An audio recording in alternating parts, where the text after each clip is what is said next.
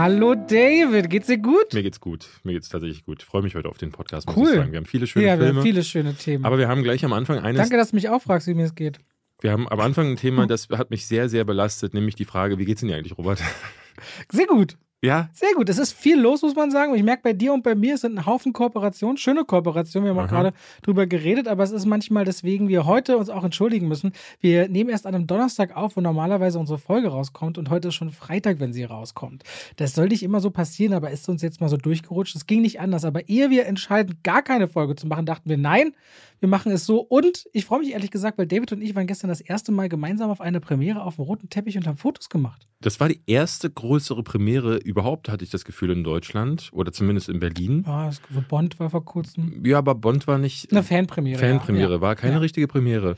Und ja, du hast recht, ich scheue mich ja normalerweise. Ich war noch nie auf dem roten Teppich, ich habe noch nie den Noch Foto- nie? Noch nie. Ich habe noch nie. Aber das war eigentlich ganz schön gestern. Ich fand das sehr nett. Ich fand das auch Ich schön. fand es ein bisschen weird, dass so der Stu zweite Studioboss ankam und dich auch mit in den Arm nahm, als waren wir alte Kumpel. So, ja, habe ich auch weird. gedacht. Ich dachte, wer ist der Mann? Aber es war ganz. Ähm, du hast heute Morgen so eine Instagram-Story gepostet, wo jemand, ah, da ist Robert Hofmann, mal sehen, was er dazu sagt. Und wer ist eigentlich der andere Typ da? Hat er nicht gesagt. nee, hat er nicht, aber es wirkte.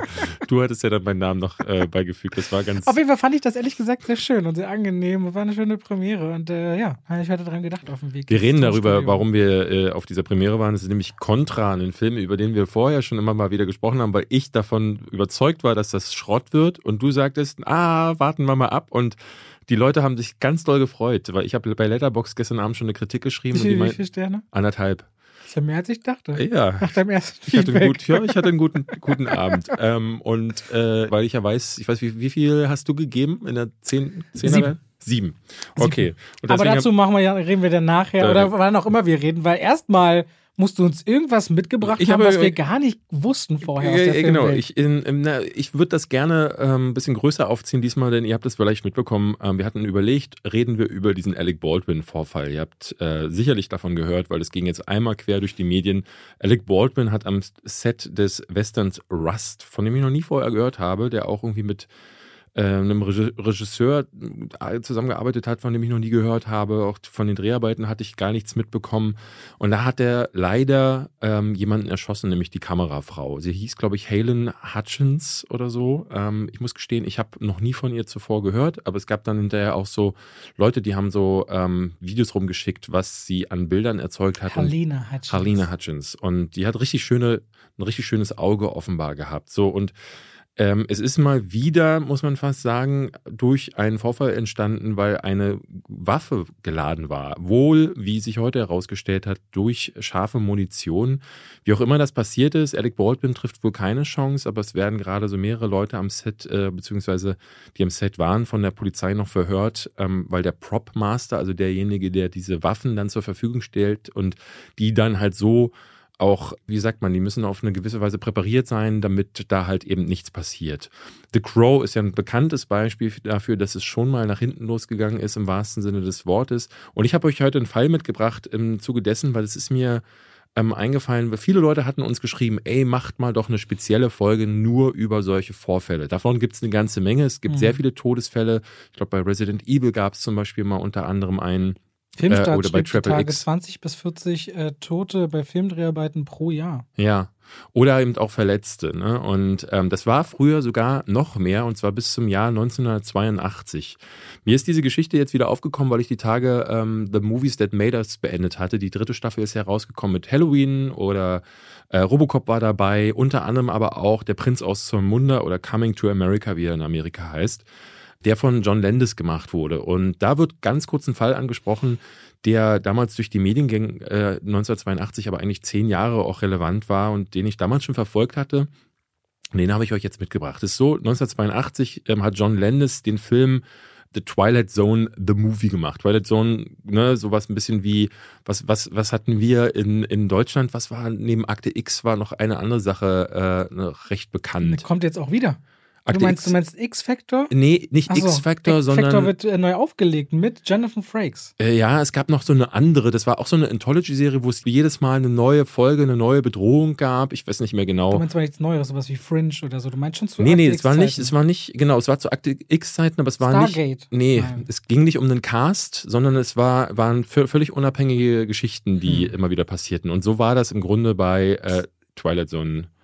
Und der Film dazu war auch ein Anthology-Film. Und zwar damals noch gedreht so von äh, so richtigen Powerhouses der, der Regie. Steven Spielberg hat ein Segment gemacht, George Miller, der Mad Max gemacht hat, äh, hat ein Segment gemacht, Joe Dante, von dem man äh, Gremlins kennt, und John Landis. John Landis hat das erste gemacht. Und in seinem Segment ähm, gibt es eine Geschichte von einem Rassisten, der steht in einer Bar und beleidigt wüst um sich herum. Schwarze, ne, und dann Asiaten, alle kriegen ihr Fett weg und dann verlässt er die Bar und er wird in der Zeit zurücktransportiert. Und zwar in die Zeit des Zweiten Weltkrieges und springt dann quasi immer wieder hin und her durch verschiedene Zeitperioden und landet unter anderem im Vietnamkrieg auch, um dann quasi so eine Katharsis durchzumachen und äh, diesen Moment zu haben, wo er versteht, ah, Moment, jetzt erlebe ich das quasi einmal selbst.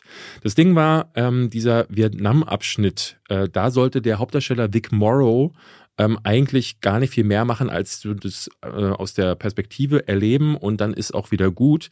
Ähm, die Produzenten sind dann aber irgendwann zu John Lennon gegangen und haben gesagt, "Hm, der, der Hauptcharakter ist halt ein Rassist, ist ein ganz schönes Schwein und irgendwie hat man als Zuschauer nie so das Gefühl, zu dem connecten zu können, weil er halt eben nicht nahbar genug ist. Also haben die eine Szene ins Drehbuch hinten dran eingefügt, die gar nicht vorher vorgesehen war. Und zwar sollte er dann zwei vietnamesische Kinder aus einem äh, Kinderheim retten und mit dem, ne, während die Hel- Helikopter über ihn fliegen, sollten sie dann äh, neben dem Bombenhagel sollten sie dann durch die Nacht flüchten. Und das wurde dann gedreht ähm, mit Sicherheitsbestimmungen, die praktisch keine waren. Also der Hubschrauber flog viel zu nah am Boden. Der Propmaster, den Namen hatte ich schon erklärt gerade, der hatte zwei Explosionen gezündet, die äh, leider den Piloten so aus der Ruhe gebracht haben, dass der dann abgestürzt ist. Und bei diesem Absturz ist er genau auf die drei, also auf Vic Morrow und die beiden Kinderdarsteller gestürzt. Vic Morrow und eines der Kinder wurden beide enthauptet durch die Rotorblätter und das zweite Kind wurde zerschmettert von dem Helikopter. So, und das war ein Vorfall, der war aus vielerlei Ebene tragisch, ähm, weil Während die äh, Helikopterinsassen damals nur leicht verletzt waren. Genau, genau. Sechs äh, Personen sind da an Bord gewesen, die verletzt wurden. Am Boden sind noch zwei, drei andere verletzt worden. Und das größte Problem war in erster Linie mal, dass die Kinder gar nicht hätten arbeiten dürfen. Es hat eigentlich verstoßen gegen das äh, Kinderarbeitsgesetz in Kalifornien. Kinder dürfen demnach nicht in der Nacht arbeiten. Kinder hätten auch nicht ohne Betreuer arbeiten dürfen und schon gar nicht in der Nähe von Explosionen oder eben von Sprengstoff. Aber John Landis und sein Team, die haben wirklich alles getan, um das zu verheimlichen. Die haben, sie sind, haben die Kinder regelrecht da ans Set geschmuggelt, haben die Eltern angelogen, haben äh, auch, es gab so so ein Fire Department, das sie dann nicht benachrichtigt haben oder eben auch Lügen erzählt haben. John Landis soll dem Helikopter ange äh, angewiesen haben, immer, immer tiefer zu fliegen, also auch in einer Region, wo es einfach super gefährlich wird. Und sowas kann mal klappen, wie im Fall von Terminator 2, wo James Cameron auch Stunts verlangt hat, die einfach nicht, das, das darf man eigentlich gar nicht machen. Und in dem Fall ist es halt wirklich ganz tragisch geendet. Und es zog Jahre an Rechtsstreit nach sich und äh, hatte viele, viele Konsequenzen. Der Film wäre fast nicht fertiggestellt worden. Die haben dann zum Glück, weil diese Szene war ja ein alternatives Ende zu einem, das bereits abgedreht wurde. Deswegen gibt es dieses Segment auch. Allerdings sind diese beiden Kinder äh, nicht mehr in den Film hineingefügt worden. Das wurde aus Pietät quasi wurden diese beiden Kinder rausgelassen. Steven Spielberg hat die Freundschaft zu John Landis auch ähm, sehr öffentlich beendet, hat auch gesagt, dass er das widerlich findet, was da passiert ist, wie auch John Landis damit umgegangen ist. Und hat öffentlich sogar das Ende der New Hollywood-Ära gefordert. Ne? New Hollywood war ja so dieses Zeit geprägt durch ein paar wirklich große Regisseure wie ihn, aber auch Francis Ford Coppola und wo die Regisseure die meiste Macht am Set hatten. Das hat sich ja dann später geändert, äh, ändert, weil dann die Studios plötzlich wieder die großen äh, Drahtzieher waren. Weil er sagt, es kann nicht sein, dass die Regisseure so viel Macht am Set haben, dass sie jeglichen Rat irgendwie äh, unterminieren und dann halt Leben dafür aufs Spiel gesetzt werden. George Miller hat die Postproduktion seines Segments komplett liegen lassen, hat gesagt, er findet das so abartig, was da passiert ist, dass er jetzt geht und dann musste Joe Dante äh, sein Segment weitermachen. Und tatsächlich sind dann in den Jahren darauf, es gab mehrere Rechtsstreitereien. Ähm, John Landis wurde als einer des äh, Teil des Teams wurde er angeklagt, ähm, auch wegen Totschlags, äh, wurde freigesprochen, aber, aber im Hintergrund sind sehr, sehr, sehr hohe Summen geflossen, damit Einigungen mit den Familien zum Beispiel passieren können. Aber es sind auch neue Sicherheitsstandards danach eingefügt worden. Nach 1982 ist die Unfallrate an Filmsets um 70 Prozent gesunken. Und das muss das man sich krass. mal, das muss man sich mal vorstellen, dass vorher halt wahnsinnig viele Leute verletzt oder getötet wurden, weil jeder machen durfte, was er wollte. Und erst so ein schrecklicher Event ist vonnöten, damit äh, Hollywood dann umdenkt. Und ja, der Twilight Zone Event heißt das Ding, glaube ich. Unheimliche Schattenlichter. Oder Accident. Heißt äh, der. Film. Der Film, genau. Aber Film. es wird so als der Twilight Zone Accident wird, äh, wird er so einmal rumgezogen. Deswegen, jetzt wisst ihr mehr. Ähm, ihr könnt euch gerne, wenn ihr euch ein bisschen auch zu John Landis informieren wollt. Ich finde, das ist ein ganz, ganz unsympathischer Mensch, wenn du dir mal, wenn du dir mal anguckst, die äh, das scheint auch so in der Familiendynastie zu liegen. Max Landis, sein Sohn, ist mhm. ja unter anderem der Autor von Bright und ist mehrfach wegen sexueller Übergriffigkeiten äh, von Frauen angeklagt worden. Äh, und John Lennis äh, ist jetzt in dieser Folge von The Movies That Made Us wieder drin auf Netflix äh, und zu Prinz aus Samunda. Und da wird sehr schön, was das für ein ganz schön also schaut es euch an. Die erste Szene ist, ist schon, ihr, der Typ wird euch sofort unsympathisch, weil er direkt, er möchte sich nicht vorstellen, weil er sagt, hä, ich bin John Landis, wieso soll ich mich vorstellen? Hat, haben das die anderen Regisseure auch machen müssen und dann sind die halt so clever und blenden jeden anderen Regisseur, der sich äh, dafür eingeblendet und da wirklich große Namen. John Landis ist ja kein großer Name mehr. Nach Twilight Zone äh, war ja seine Karriere fast beendet. Da war Prinz aus dem Munde war nochmal so ein Ding, wo Eddie Murphy gesagt hat, komm, den hole ich aus der Versenkung und die haben sich dann so am Set verstritten, dass die danach auch nicht mehr zusammenarbeiten wollten. Ganz interessante Figur, ganz interessante Konstellation. Darum schaut euch das an, informiert euch über den äh, Accident und schaut euch den Twilight Zone Film an. Und damit herzlich willkommen zu zwei. Tut mir leid, das war sehr lang. Alles gut ich werde dir doch nicht das Wort abschneiden, wenn du was Interessantes zu erzählen hast. Ich hatte auch noch mal einige Fälle recherchiert. Vielleicht mhm. greifen wir in dieser Folge oder wann anders. Wir gucken, wie lange es heute geht. Wir haben einiges zu besprechen auf. Aber es gibt echt krasse Fälle. Nur kurz, ich hatte beim Recherchieren auch, dass die bei Arche Noah 1928, hast du mal so ein bisschen geguckt, haben die zweieinhalb Millionen Liter auf eine Komparserie von mehr als hunderten Leuten fließen lassen. Aber zu schnell mehrere Tote, mehrere schwerverletzte Amputationen als Folge.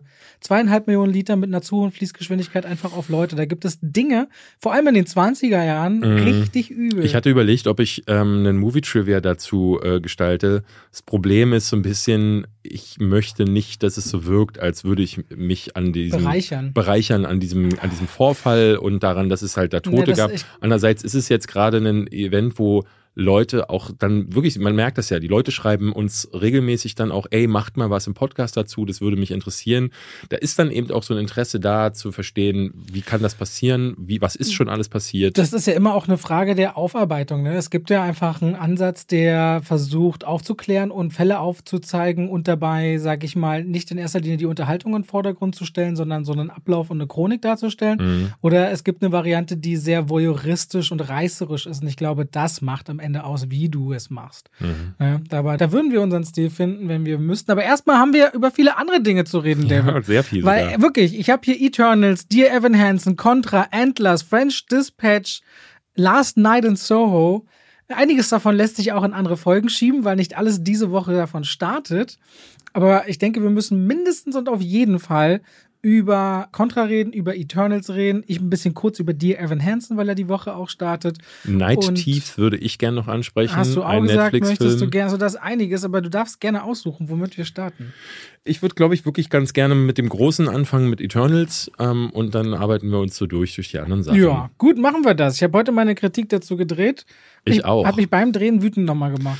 Ich war beim Drehen wirklich, ich habe auch im Schnitt hinterher gemerkt, dass ich da äh, saß ähm, und dachte so, oh Mann, wie viel ich hier rausschneiden muss, weil ich krass herummeandert habe. Das ist immer dann, wenn ich bei Filmen merke, dass ich grobe Probleme bekomme, was dazu zu sagen. Ich bin noch gerade so an die 8-Minuten-Grenze gekommen, weil ich ähm, wirklich dachte so, eigentlich ist es ein was Film. ist die 8-Minuten-Grenze so wichtig?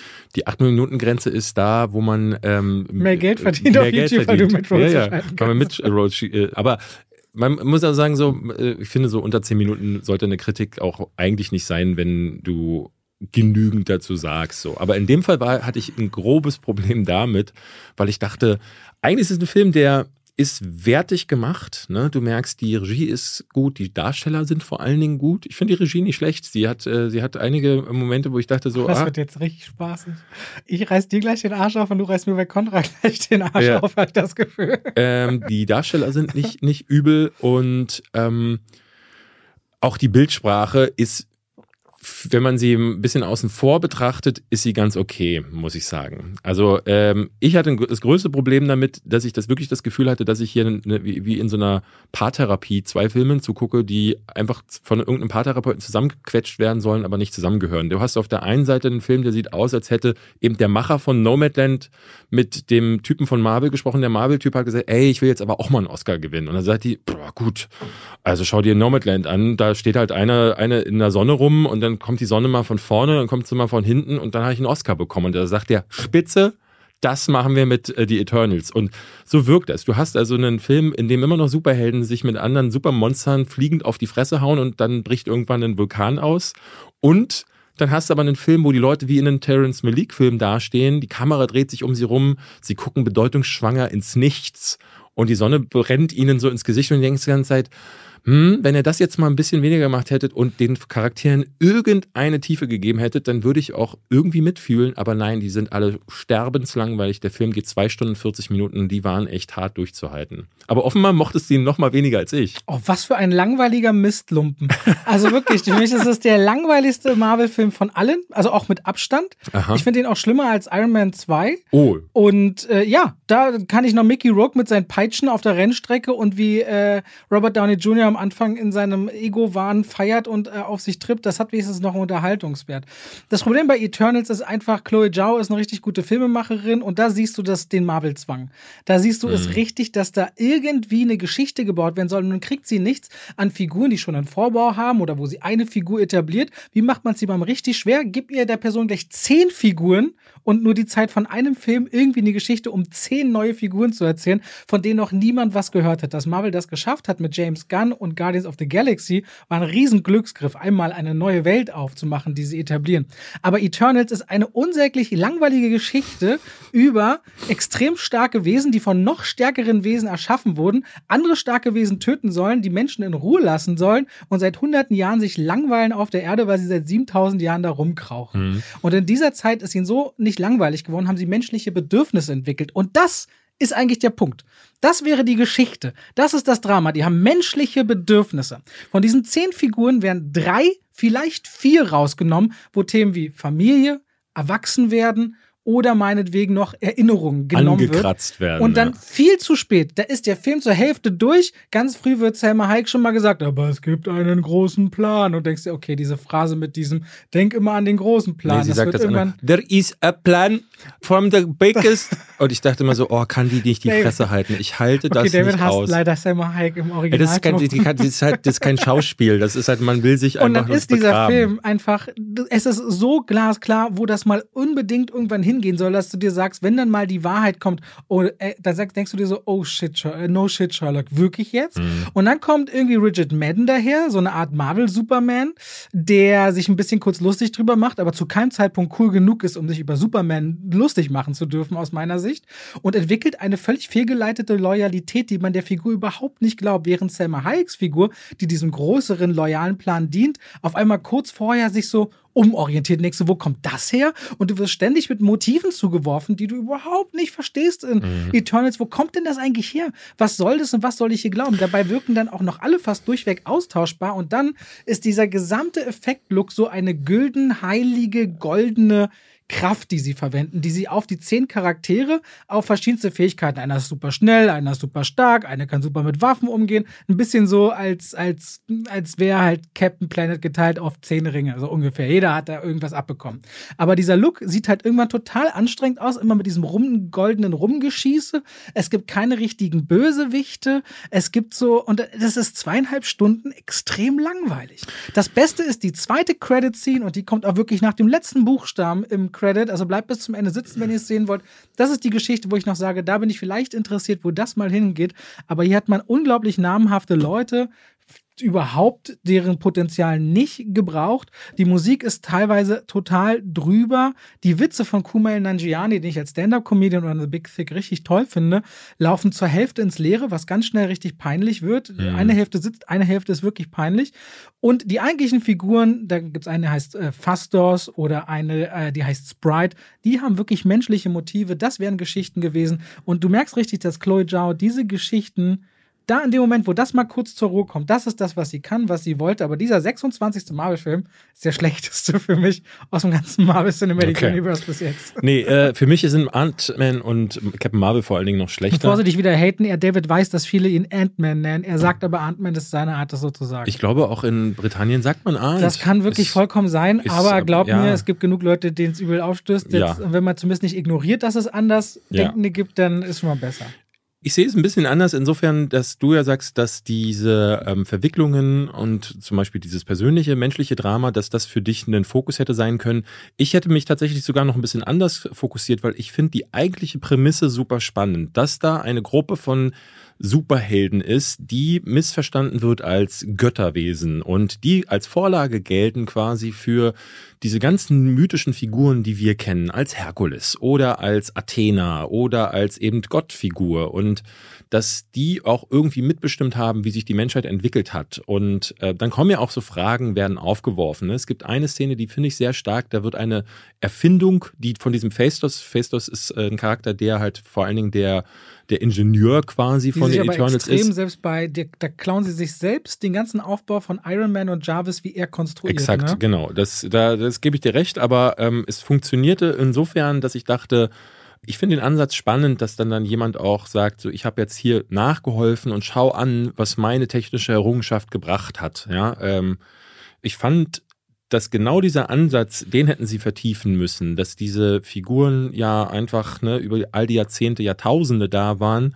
und wie haben sie wirklich eingegriffen? Wie sah das im Detail aus? Und ich, ich hätte mir wirklich so ein bisschen erwartet, dass da vielleicht zumindest mal so eine Montage passiert, wo sie so zwei, drei Szenen zeigen. Aber es gibt ein oder zwei Flashbacks äh, einmal in, na, ins, nach Babylon tatsächlich. Das sieht doch cool aus. Aber, ja, aber da passiert nichts. Da steht dann Selma Hayek auch wieder nur in schöner Kulisse rum, sagt, I don't want to be the bearer of bad news, but the planet will be destroyed. Und dann steht Richard Madden daneben und guckt halt traurig so. Und das ist irgendwie die Hälfte des Films. Ich muss sagen, ich finde Richard Madden immer gut. Ich mag den total gern. Also ähm, hier. Hm? Hier auch? Ich, ich mag. Ich, ich meine, der wird ein super Bond, der sieht klasse aus, der hat Stil und ist ein Gentleman. Das, das, das, ist einer, der gehandelt wird. Er könnte ein Bond werden, er könnte auch Tom Hardy werden, aber er wäre ein guter Bond. Für mich wärst du ein guter Bond. Also am Ernst, Richard Madden wäre doch ein guter Bond. Ja, aber er ist Schotte. Man muss Brite bloß sein als Bond. Ja. Und Schotten sind Briten. Der Dings war doch, John Connery war doch Schotte. Ja, aber John Con äh, Sean Connery hat seinen Akzent besser verstecken können, habe ich das Gefühl gehabt, weil Richard Madden fand ich, weißt du, was ich auch super äh, skurril fand, dass diese Eternals Figuren sind, die halt alle irgendwie einen Akzent haben. Ne? Es gibt einen Inder dabei, es gibt einen äh, Asiaten dabei, oder sogar mehrere. Dann gibt es einen, der spricht gar nicht. Das habe ich alles gar nicht so richtig verstanden. Und es wirkte das so. Der, damit der Film auch gut in Indien und in China Ja, ja, aber es wirkte für mich wie die Inclusion Warriors oder die Diversity Warriors. Ähm, ne? Also ich will mich gar nicht darüber lustig machen, aber was ich sehr, sehr spannend fand, ist, dass sie alles mit reingepackt haben. Alle möglichen ähm, Völker und Nationen sind drin. Es gibt jemanden, der taubstumm ist und es gibt natürlich auch LGBTQT-Anleihen. Ähm, und das erste Mal auch, und das ist ja auch eine Sache, die man gerade viel liest, dass es zuerst mal Sex auf der Leinwand gibt, der gezeigt ah, ja, wird. Stimmt, das war ja, hm? stimmt, das war ja Thema bei der, bei der Alters, da habe ich gar nicht drauf geachtet mehr, stimmt. Ja, ja, ist mir auch ehrlich gesagt ein bisschen durchgerutscht, weil ich muss gestehen, das ist halt so ein Punkt, den nimmt man halt auch so, ja. so hin und habe da gar nicht drauf dran gedacht, dass das ja eigentlich. Vor allem, ich habe am gleichen Tag vorher Last Night in Soho geguckt und nach dem Film fällt dir Sex ja, ja. in so einem zwölfjährigen Film nicht so auf. Aber was ich halt da eben stark fand, ist, dass da zwei Filme in großem Konflikt miteinander stehen. Ich habe die ganze Zeit das Gefühl gehabt, da steckt irgendwo die Vision von Chloe Zhao drin, vielleicht, wenn sie überhaupt eine hatte. Weil ich habe so ein bisschen das Gefühl, wirklich bei Marvel läuft so, guck mal, die da drüben hat einen Oscar gewonnen oder die da drüben hat irgendeinen Film gemacht, der ist okay, lass die mal einkaufen. Aber dann wird ihnen dann doch nur aufgezwungen, was sie zu tun haben. Und dann steckt dann ein ganz ordinärer Marvel-Film drin und beides funktioniert null Ich stimme dir halt zu, wenn man auf die menschliche oder auf die göttliche Ebene gegangen. Das sind interessante Filme, aber ja. dieses dazwischen. Es gibt ja gar nichts dazwischen. Ja, ich finde, es, ist keine Bedrohung, keine äh, Konflikte, die Figuren werden nicht vertieft. Es gibt nichts, woran man sich als Zuschauer festhalten und, und ich kann. hatte ja auch immer gedacht, okay, als Disney Fox gekauft hat, sie, na klar, es war ja ahnbar für Disney Plus, wollen sie diese ganzen erwachsenen Inhalt haben. Aber man konnte es damals erahnen, was sie mit Jojo Rabbit gemacht haben, der nicht wirklich ausgespielt wurde in den Kinos. Und jetzt gerade siehst du das bei Last Duel und The French Dispatch. Mhm. Zwei wirklich klasse Filme, die einfach so kaum in einem Kino laufen. Und genau. wird das jetzt die Zukunft unter Disney halt immer sein, dass es, dass das eben wirklich Familiencontent ist. Und sie machen zwar für die Streaming-Plattform ein paar, paar erwachsenere Dinge, aber den werden doch die ganzen Regisseure, die ernsthafte Stoffe fürs Kino machen wollen, langfristig weglaufen. Die werden doch alle bei Warner Universal oder Sony landen die, die Ridley Scotts, die Chloe Zhaos und so weiter, wenn das, äh, also irgendwann hat auch eine Chloe Zhao, die wahrscheinlich gar nicht so sehr auf Geld in erster Linie aus ist, zwei, drei Marvel-Filme oder so gemacht, 60 Millionen mitgenommen und dann sagt sie, jetzt würde ich gerne meine Filme machen. Ja, ich hatte neulich eine Analyse gelesen von dem, ähm, ne, weil ich, ihr werdet es nicht mitbekommen haben, aber The Last Duel ist halt phänomenal gefloppt. Der hat, glaube ich, unter 10 Millionen Dollar eingespielt in den USA und aber 100 gekostet. Also das ist ein teurer Film gewesen und gibt, glaube ich, eine ganze Vielzahl an Sachen, aber äh, in dem Artikel der, ich glaube, es war Forbes oder Variety, hieß es dann so, naja, das wäre wahrscheinlich selbst vor der Pandemie ein schwer zu platzierender Film gewesen, weil solche Period-Dramen sind gar nicht einfach. Matt Damon ist ein Typ, der nicht unbedingt Tickets verkauft, es sei denn, er ist mit dem richtigen Stoff gekoppelt, aber es ist kein Star-Typ. Ne? Entweder er ist Jason Bourne oder er hat Glück, in The Martian zu, zu sitzen wo äh, das Ding einfach ein guter Film darüber hinaus ist. Aber hier war es so, dass die schon diese Wokeness des Stoffes hat viele schon, das habe ich gerade in meiner Kritik viel gelesen. Ich habe das immer noch ganz viel, wenn Leute auch nur den Ansatz verspüren, dass da feministische Themen angesprochen werden, heißt es direkt so, äh, Scheiße, gucke ich nicht. So, das habe ich immer wieder irgendwie. Das wird spannend, wenn wir nachher mal auf die Reaktion vom Publikum bei Contra reden. Das wird mhm, immer spannend. Genau. Mhm. Und ja, da, äh, ich bin da sehr gespannt. Also ich merke aber, dass ich ähm, äh, ich hab, bin selten aus dem Kino gekommen und dachte wirklich so, ich bin so richtig. Kennst du dieses Gefühl manchmal, dass du äh, gar nicht sagen kannst, was so be beschissen dann war, weil das so, weil dich das so genervt hat die ganze Zeit, dass du nach zweieinhalb Stunden einfach bist du einfach taub. Und ja, das ist immer die Erkenntnis, wenn dich jemand fragt, was stört dich eigentlich, und du kommst erst ein bisschen später drauf, ja, Nee, ich kann gar nicht mal sagen, was ich mochte. Du bist richtig taub das danach. Das ist die Wahrheit, ja. Das ist so, es ist so, wie wenn du dich mit Fernsehen berieseln lässt, aber das ist nicht der Anspruch von Kino. Nee, eben. Und ich fand, ich fand, äh, am besten beschreibt es einfach einen Zustand, ähm, den äh, ich gar nicht anders beschreiben kann, als dass, wenn ein Film selbst die schlechten Marvel-Filme haben manchmal Momente, wo ich hinterher auf YouTube gehe und sage, so bei Movie-Clips oder bei Netflix spule ich dann vor und gucke mir diese eine Szene an, weil ich denke, dieser Moment ist krass. Äh, Thor Ragnarok bin ich kein großer Fan, aber die Szene auf der Brücke gucke ich mir gerne mal an.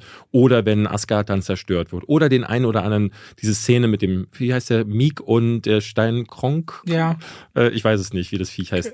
Kork, glaube ich. Kork. Und äh, das gucke ich dann ganz gerne mal, weil da muss ich den ganzen Film nicht ertragen, sondern szenenweise. Hier wüsste ich nicht, welche Szene ich gucken ich meine, sollte. Zu meiner Frau auch, den musst du nicht im Kino gucken. Andererseits hatte ich natürlich aus Marvel Cinematic Universe in der Fanwelt eine Art Vollständigkeitspflicht ja fast, äh, drängt sich ja auf. Macht ja Sinn, ja. Weil, äh, und das ist das, wo man am Ende jemand wie Disney auch sagen kann, ja guck doch mal, lief doch erfolgreich. Mhm. Ja, Leute wollten es doch sehen. Äh, ich finde, man darf das nicht auf Dauer durchrutschen lassen, äh, weil das ist nicht die Qualität, die dieses Universum abzuliefern hat, glaube ich. Erzähl du mal einen Film. Äh, lass uns über Contra reden. Mhm. Äh, da möchte ich eins vorausschicken. Ich hatte meiner Kritik nämlich auch, das habe ich immer wieder mal gerne in regelmäßigen Abständen, den Vorwurf, ich wäre befangen. Ich wäre befangen bei Contra beispielsweise, weil ich vorher ein Event moderiert habe, auf dem der Film gezeigt wurde, oder weil ich mit der Hauptdarstellerin sehr lange bekannt bin. Ein Großteil meines, äh, was heißt Großteil? Wir kennen uns einfach sehr, sehr lange und sehr, sehr gut. Und äh, da habe ich auch dann drunter geschrieben und gesagt, liebe Leute, erstens, also ich würde deutsche, deutsche Filme würden ja sonst nie so gut bewertet, das sei auch erfüllig. Da meinte ich, liebe Leute, ich habe mir das jetzt durchgelesen. Erstens, äh, ob ich ein Event mache, ja oder nein. Das hat nichts damit zu tun, wie ich einen Film finde. Da kann die beiden Beispiele Bond und Dune sind da ganz klar. Mhm. Äh, David war selber Teil bei einer, nun bei Dune gab es überhaupt nichts, da wusste man sofort, ja. das ist der Film. Bei Bond habe ich auch gesagt, Leute, ich sage nicht auf äh, eine Kamera, der ist toll, weil fand ich nicht toll. Und auch das. Dann habe ich gesagt, deutsche Filme, zwei Beispiele, die ich kürzlich genauso gut oder besser bewertet habe, sind Nebenan und Schachnovelle, beide hier empfohlen in dem Podcast. Mhm. Und Nilam an dem Fall, aber ich habe auch viele andere Freunde, die Schauspieler sind. Ich bespreche deren Filme, auch von Edin unter anderem zuletzt Just Wie Karl. Wir hatten Situationen, da musste ich denen ins Gesicht sagen, ist scheiße. Und Situationen, wo ich gesagt habe, hey, richtig tolle Arbeit. Und mit diesem Hin und Her auf professionellen Ebene muss man arbeiten und leben können. Aber die Leute sind immer sehr schnell. Da. Auch David war gestern, als er den Film gesehen hat, kam er zu mir und meinte, komm Robert, meinst du nicht ernst? Ich meine das ernst. Ich habe aber auch das Original vorher gesehen. Wir merkten dann schon im Diskurs, weil der Film beruht, Contra, äh, der ist seit gestern raus, wenn ihr die Folge hier an dem Freitag hört, auf einem französischen Original von 2017, der Le Briot oder die brillante Mademoiselle Naylor heißt. Und erzählt die Geschichte von einem ja, Arschloch-Professor an der äh, juristischen Fakultät einer Universität und einer Erstsemesterstudentin an dem ersten Studientag, die zu spät zur Vorlesung kommt. Und da wird sie direkt angegangen vor versammeltem Vorlesehöresaal und unter anderem auch sehr rassistisch motiviert. Und das ist diesem Professor nicht das erste Mal, dass das passiert. Deswegen wird er vor das Disziplinar, vor den Disziplinarausschuss zitiert und äh, vorher wird ihm geraten, hilft doch mal ihr, äh, in der deutschen Version heißt sie Naima, in einem Debattierwettbewerb weiter voranzukommen, dann wirkt das zumindest mal so, als würdest du dich bemühen über die Leute, die du auch anfeindest. Und so entsteht ein Team von zwei sehr ungleichen Menschen, die versuchen voranzukommen in dem Thema Debattieren, miteinander streiten, diskutieren, Schubladen denken, Vorurteile, aber eben auch Rassismus. So, jetzt hat David gestern den Film auf der Premiere gesehen, findet ihr ziemlich fürchterlich. Mhm. Ich habe ihn das zweite Mal gesehen. Was ich erstmal sehr interessant finde, unabhängig von unseren Meinungen, ist, dass der jeweils ein Premierenpublikum ist nicht repräsentativ. Die sind meist sehr gut drauf, die sind auch meist semi abgefüllt, wenn die. so, aber, aber auch ich war gestern semi abgefüllt. aber da war die, äh, die Reaktion war ziemlich stark, auch für ein Premierenpublikum. Aber ich habe es ja vorher noch mal in einem Kleinscreening gesehen mit Influencern und äh, Sponsoren. Und das ist das undankbarste Publikum, was es gibt. Aber auch die haben reagiert. Ich hatte so beide Enden und merkte, ist das krass. Es gibt auf jeden Fall eine. Die Leute sind oft sehr unterhalten tatsächlich von diesem Film. Äh, sie gehen mit einer positiven Erfahrung raus, war so das Feedback, das ich bekomme. Sagen aber auch, muss jetzt nicht unbedingt zweimal sehen. Und das ist der neue Film von Sönke Wortmann. Der hat vorher der Vorname gemacht, der auch schon ein Film, der sehr grenzwertig agiert. Nee, Wuff hat er vorher, glaube ich, gemacht. Nee, Wuff ist äh, Detlef Book. Ah, okay. Ähm, und äh, der Vorname war ja auch schon sehr, da ging es ja darum, darf man sein Kind Adolf nennen? Das ist mhm. so das Thema am Kammerspiel gewesen. Und ist immer wieder ein Grenzgänger. Ich finde, das ist bei der Vorname gut gelungen. Bei Contra kann man sich den Rassismusvorwurf äh, wesentlich weniger entziehen als bei der Vorname, auch wenn es ein, eine, eine Vorlage gibt. Das Schauspiel ist fast ein bisschen bühnenhaft angelegt. Deswegen ist es für David überhaupt nicht seins. Und deswegen bin ich aber mal gespannt, wenn du mir jetzt erzählst, was du von Contra gehalten hast. Naja, es ist ein bisschen vereinfacht zu sagen, das Schauspiel sei bühnenhaft angelegt. Das Schauspiel ist schlecht, Robert. Und das war wirklich Nein, der mit Punkt. Bühnenhaft, mit bühnenhaft meine ich, wenn äh, sie debattieren und du dich ja auf eine Rede vorbereitest, dann ist ja eine Rede folgt ja einem bestimmten Duktus. Das glaube ich und dir. hat ja nochmal eine eigene Rhetorik. Ne? Das ist richtig. Aber was ich zum Beispiel super interessant fand, ist, dass wir gerade diese ganzen, ähm, ne, es geht, sie gehen auf einen Debattierwettbewerb und diese mhm. Debatten, die werden gar nicht gezeigt. Es gibt eine erste Debatte und es gibt auch eine zweite, die werden beide also die erste wird gezeigt, die zweite wird dann leicht angeschnitten und danach wird so da durchgegangen. Und ähm, das fand ich sehr interessant, dass der Film, der sich genau darum dreht, ähm, eigentlich dann gar nicht die Eier hat, diese Debatten zu zeigen. Ich finde, der ist wirklich furchtbar gespielt. Und deswegen kam ich gestern auch zu dir und sagte, dass, weil ich bin voll dabei, ich respektiere deine Meinung und ich kenne dich jetzt gut genug, um auch zu wissen, dass du die immer so sagst. Aber bei der einen Sache, da dachte ich mir schon, das entweder habe ich einen völlig falschen Blick auf das Schauspiel oder du. Und ich weiß nicht, ob, äh, ob es da einen Mittelweg gibt oder ähm, wessen Wahrheit da jetzt die richtige ist, aber das ich, ich habe das Gefühl gehabt, dass Nilam die ganze Zeit von einem Teleprompter abgelesen hat und Christoph Maria Herbst mindestens genauso schlimm war. Weil die beiden du, du nennst es immer, ähm, äh, wie, wie nennst du beim Schauspiel dieses äh, nur außen zu sein, nicht innen. Ich habe nie das Gefühl gehabt, dass eine der beiden Figuren ihre Rolle oder die Sätze, die sie auch gesagt intrinsisch haben, intrinsisch irgendwie gelebt haben, sondern ich konnte den in den Augen das Tote ablesen. Die beiden sitzen, stehen da und sagen, und dann sind wir große Freunde. Übrigens ist meine Tochter irgendwann mal, und ich dachte so, wow, also das ist ja richtig schlecht. Das hätte ich gar nicht gedacht. Und bei Christoph Maria Herbst äh, habe ich wirklich das Gefühl gehabt, er channelt ähm, Stromberg auf einer gewissen Ebene und in dieser TV-Serie, in diesem Comedy-Segment ähm, machte das irgendwie Sinn. In diesem Film, in dem diese Figuren irgendeine Tiefe erhalten sollen, überhaupt nicht. Und ich finde, Nilam ist nicht gut. Und das, ich, ich, also ich bin da selber so, dass ich im Film sitze und denke, ich mag Nilam, ich mag die als Mensch, ich kenne die ja auch. Ja. So, und ich freue mich genauso, du hast vorher einen schönen Satz gesagt, wir standen vor dem Kino und du meintest, ey, ich bin richtig stolz auf Nilam, dass die, ne, ein großes Plakat, ähm, Contra, ihr Gesicht davon. Ich, ich dachte auch so, ja, ich finde, das hat sie sich verdient und ich finde das auch richtig schön. Aber ich, das, was dieser Film mit meiner Zeit macht, das finde ich wiederum nicht sehr schön. Und ich muss sagen, ich finde es noch am schlimmsten, ähm, weil Sönke Wortmann ist ein Mann, der das seit Jahrzehnten macht. Und ich habe mir die ganze Zeit gedacht, was hat denn der am Set gemacht, außer das Castingbefehl leer zu fressen? Weil Schauspielerführung ist ja überhaupt nicht gegeben gewesen. Ich fand das Drehbuch furchtbar. Einige Dialoge waren wirklich ein absoluter Albtraum. Am Ende gibt es eine Rede von Nilam, wo sie so eine Minute in die Kamera spricht oder beziehungsweise an der Kamera vorbei. Das ist mit das schlimmste Schauspiel, was ich dieses Jahr erleben musste. Es ist ganz furchtbar äh, gespielt, ganz furchtbar geschrieben, ganz furchtbar inszeniert. Dieser Film ist tiefdeutsch völlig uninspiriert, er ist irgendwie auch völlig unlustig. Die Witze, die am Ende und auch in der Mitte irgendwie wieder passieren, da das ist wirklich Fremdscham-inducing, hatte ich das Gefühl. Und dieser Rassismus, den, wo du sagst, so ja, kann man sich drüber streiten? Nee, kann man sich nicht. Ich finde, das ist ein ganz offen rassistischer Film, dessen rassistische Message damit verwässert werden soll, dass am Ende dann gesagt wird, naja, aber der Professor hat's ja nicht so gemeint. Der hat ja ein schweres Leben. So, und dann bleibt aber am Ende stehen, dass es die ganze Zeit rassistische Beleidigungen in dem Film gibt. Und es ist nicht deswegen okayer, weil mit Nilam eine Person da jetzt äh, betroffen ist, die ja dann eben als Haupt Hauptdarstellerin auch besetzt wurde, die das Ganze dann aushebeln soll, sondern es bleibt trotzdem meiner Ansicht nach eine, Rass äh, eine rassistische Barrage an solchen, an solchen Sprüchen. Und das ist ein wahnsinnig dummer Film äh, mit einer sehr, sehr, ähm, die Handlung ist nicht, ne, es hat gar kein Fingerspitzengefühl, selbst in den emotionalen Momenten. Es gibt eine Szene im Zug, das ich fühle, ich habe nichts davon gefühlt, weil die Schauspieler mit den Dialogen nichts anfangen können, weil Sönke Wortmann mit gar nichts irgendwas anfangen kann. Also der, der Mann muss wirklich e-, echt ins Altersheim gefahren werden. Und das war's. Wenn du sagst, dass das ist noch besser als das Original, dann muss ich sagen, so, puh, Hilfe, ich will gar nicht wissen, was das dann ist. Also erstmal, das Original ist tatsächlich, um mal ein paar Sachen aufzugreifen, versuche ich chronologisch, hat mit Debattieren noch viel weniger zu tun, was man gar nicht glauben mag. Da werden Debatten noch wesentlich kürzer gefasst, als es bei Contra jetzt der mhm. Fall ist. Ähm, der, das Original ist rassistischer, also das ist noch viel auch schwarzhumoriger, was das angeht, aber genauso besetzt. Du hast eine Frau, äh, eine junge Studentin, eben mit arabischer Hintergrund, und du hast eben einen weißen alten Mann als Professor. Und was ich bei Con Und ich würde äh, die äh, privilegierte Nilam jetzt nicht mal unbedingt als jemanden werten, die, ne, es ist, ist äh, wie fühlt sich jemand, der nicht das Leben von Nilam führen kann, der solche Sachen sich anhören muss im Kino? Finde, ich finde das nicht geil. Dass so Na, ich glaube, dass aber schon sehr viele Leute, ich kenne ja auch gerade aus Schauspielkreisen genug Leute, die äh, aus so Wurzeln kommen, kennen eben diese Vorurteile und diese Geschichten auch aus der Jugend und Kindheit.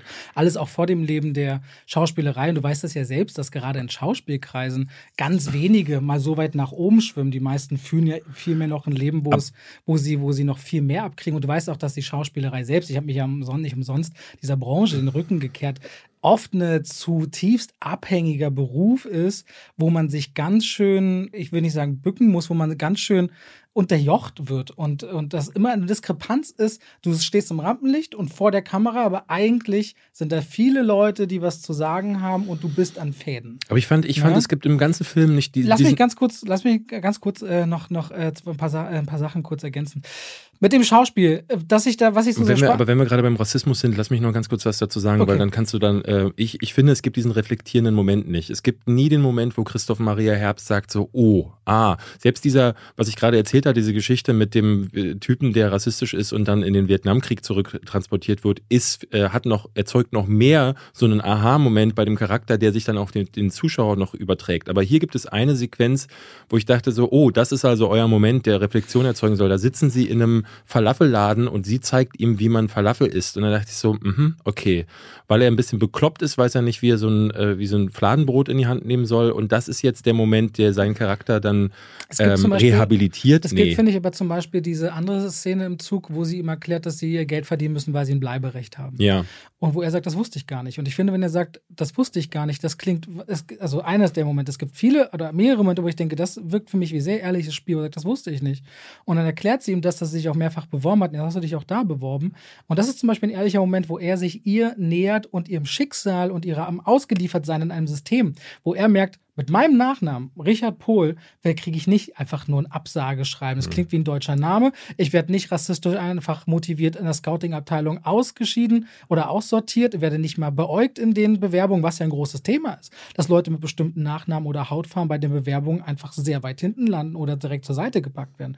Ich finde, das zum Beispiel ist eine der Szenen, die sehr gut funktioniert und wo diese Annäherung stattfindet. Ist mir nicht genug Fingerspitzengefühl in der Sequenz. Äh, das ist aber auch, was Rassismus und deutschen Film angeht. Du hast natürlich immer Filme, die sehr auch in die rechtsextreme Geschichte reingucken, da ist es immer sehr krass dagegen, aber da haben die Deutschen ganz selten ein Fingerspitzengefühl. Warum das so ist, weiß ich nicht, weil wir in dieser Gesellschaft vielleicht noch nicht weit genug sind, da mal anständig mit umzugehen oder ich kann es dir, dir auch nicht richtig sagen. Ich glaube, weil das ne? Interesse ne? gar nicht da ist. Ich glaube, irgendjemand saß da bei Konstantin hat gesagt, ey, Sunke Wortmann, mach mal was. Hier, guck mal, das war in Frankreich erfolgreich, mach, mach irgendwas. Da gab es ja nicht den Anspruch, dass ein Regisseur gesagt hat, oh, ich möchte jetzt mal eine Geschichte über Rassismus erzählen, sondern da war irgendwas erfolgreich in Frankreich.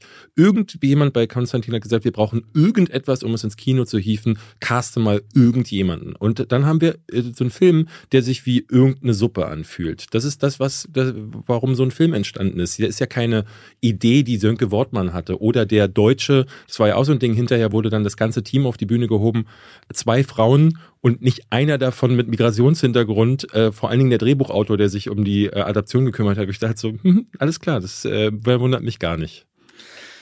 Unterm Strich, um dazu noch was zu sagen, ich finde, was das Spiel angeht, interessant, dass wir beispielsweise über bei Squid Game was auch ein absolut unorganisches Spiel. Die ganze Serie ist aber extrem stylisch, visuell, schauspielerisch. Könnten wir genau die Diskussion umdrehen und sagen, das sehe ich nicht so. Das ist ein komplettes Overacting, was seine Wurzeln auch irgendwo hat in diesem asiatischen Kino. Aber nur teilweise. Es gibt immer wieder auch Momente. Aber die ganzen ersten zwei Episoden, die gesamte Exposition, rennt er nur rum, ist nur gestresst, schreit rum, er muss das Geld gewinnen. Leute, die drei Meter neben ihm stehen oder die, die blöken sich mit einer Art und Weise an, da, ist, da fühlt sich nichts organisch an. Ja. Also in Squid Game könnte ich durchgehen, fast durch jede Episode sezieren und sagen, und das ist jetzt Schauspiel.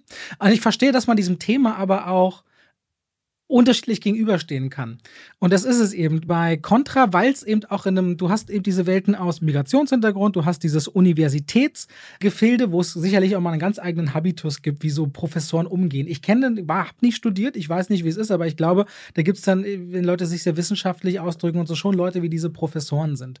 Dann gibt's Nein, diesen das, hat, das ist es nicht, Robert. Die, sie kommt rein und du merkst, es ist ein, ich nenne es immer on-cue ähm, äh, Gespräch. Du merkst, der eine Satz hört auf, der andere Satz fängt an. Es ist kein organisches Gespräch. Sowas kann nur entstehen, wenn da zwei Leute zum Teil auch improvisieren oder wenn der Regisseur ein Auge dafür hat. Noah Baumbach ist zum Beispiel so jemand, Greta Gerwig ist zum Beispiel so, so jemand, die haben so ein gutes Gespür für organische Dialoge. Das muss nicht der Fall, das muss man nicht können.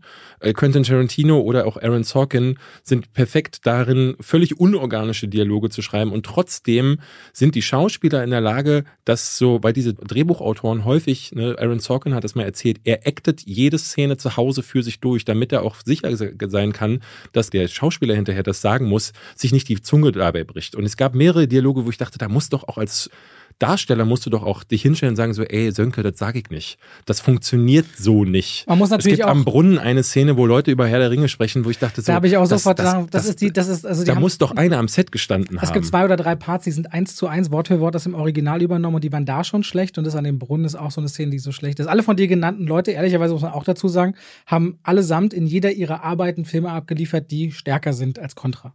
Muss man auch sagen. Jetzt hast ja. du ein bisschen Creme de la Creme gepickt von Klar, Regisseurin aber das sind die Namen, die und Virtuosen Virtuosen der Drehbuchschreiberei und Szenen kreieren. Also das sind absolute Charakter. Also Aaron Sorkin, Noah Baumbach, Greta Gerwig. Es gibt fast keine besseren Menschen darin, denen du eine Kamera gibst, sagst, ihr müsst in einem One-Take 40 Minuten drehen und die dir einen genialen Film Ja, aber wir machen. hatten ja schon vor Monaten schon mal darüber gesprochen, dass du auch gesagt hast, du willst den deutschen Film genau, nicht das mehr will ich auch nicht. Lassen. Deswegen gebe ich dir mir auch, ich bin bei sieben Punkten. Ich finde Contra sehenswert. Ich sage nicht, dass es ein bärenstarker Film, die muss man mehrfach sehen. Ich muss ihn, ich habe ihn zweimal gesehen, ein drittes Mal werde ich ihn nicht sehen. Mhm. Ich finde natürlich anderthalb Sterne von fünf ist natürlich nochmal ein ganz anderes ist drei, Level. Wie bei dir, ja. Und ist eine ganze Menge Wut auch hinter diesem ich Film. Nee, ist nicht Wut. Oder ich, was, oder weiter, was ist, oder, oder Ablehnung. Ich, ja? Es ist Ablehnung, weil ich, ich halte dieses deutsche Kino nicht mehr aus. Ich kann das. Was war denn der letzte deutsche Film vor Contra, den du gesehen hast?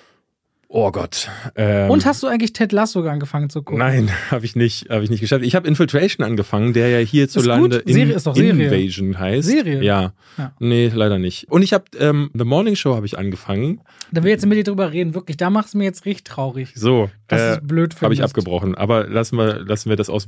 Ich kann es dir jetzt gerade gar nicht sagen. Wahrscheinlich. Ähm, der erste, der mir jetzt einkommt, aber das wird nicht richtig sein, aber, aber ist dieser grauenhafte Cortex von. Ähm, das ist aber lange her. Hast du drei ja, Jahre kennt. Nein, ich bin dein Mensch, hast du doch gesehen. Ja, der war ja auch schlimm.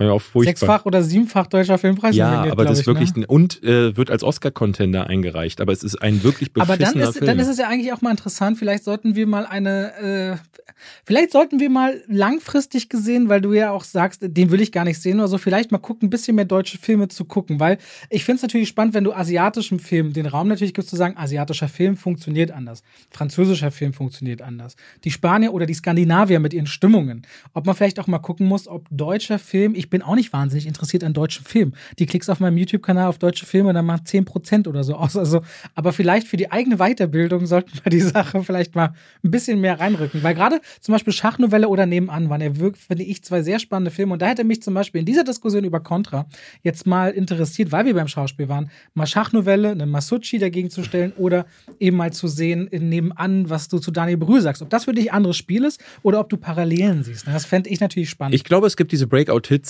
ähm, Systemcrasher war für mich einer. Ähm, es gibt auch durchaus mal Filme, wo ich dann auch da, dabei bin. Aber in, in überwiegenden Fällen ist deutsches Kino eben entweder Jim Knopf oder irgendwas von äh, Matthias Schweighöfer oder sowas wie Contra. Und Contra ist, ich würde es als das deutsche Blockbuster-Kino bezeichnen. Ähm, Konsens Quatsch für die, die Mitte, die sich mit jedem Müll berieseln lässt. Gestern in der Premiere habe ich jedes Mal, wenn das Publikum gelacht hat, äh, habe ich ein bisschen mehr Hass auf die Menschheit bekommen, weil ich dachte, so, es gibt also Menschen, die das irgendwie jetzt gerade ähm, äh, gut finden. Das sind auch nicht wenig, glaube ich, ehrlicherweise. Das ist das Schlimmste daran. Das finde ich wirklich, also dann hast du entweder gar keine Ahnung von Filmen oder aber äh, das ist wirklich ein, das ist was, weiß, weiß ich nicht, was dich dann da.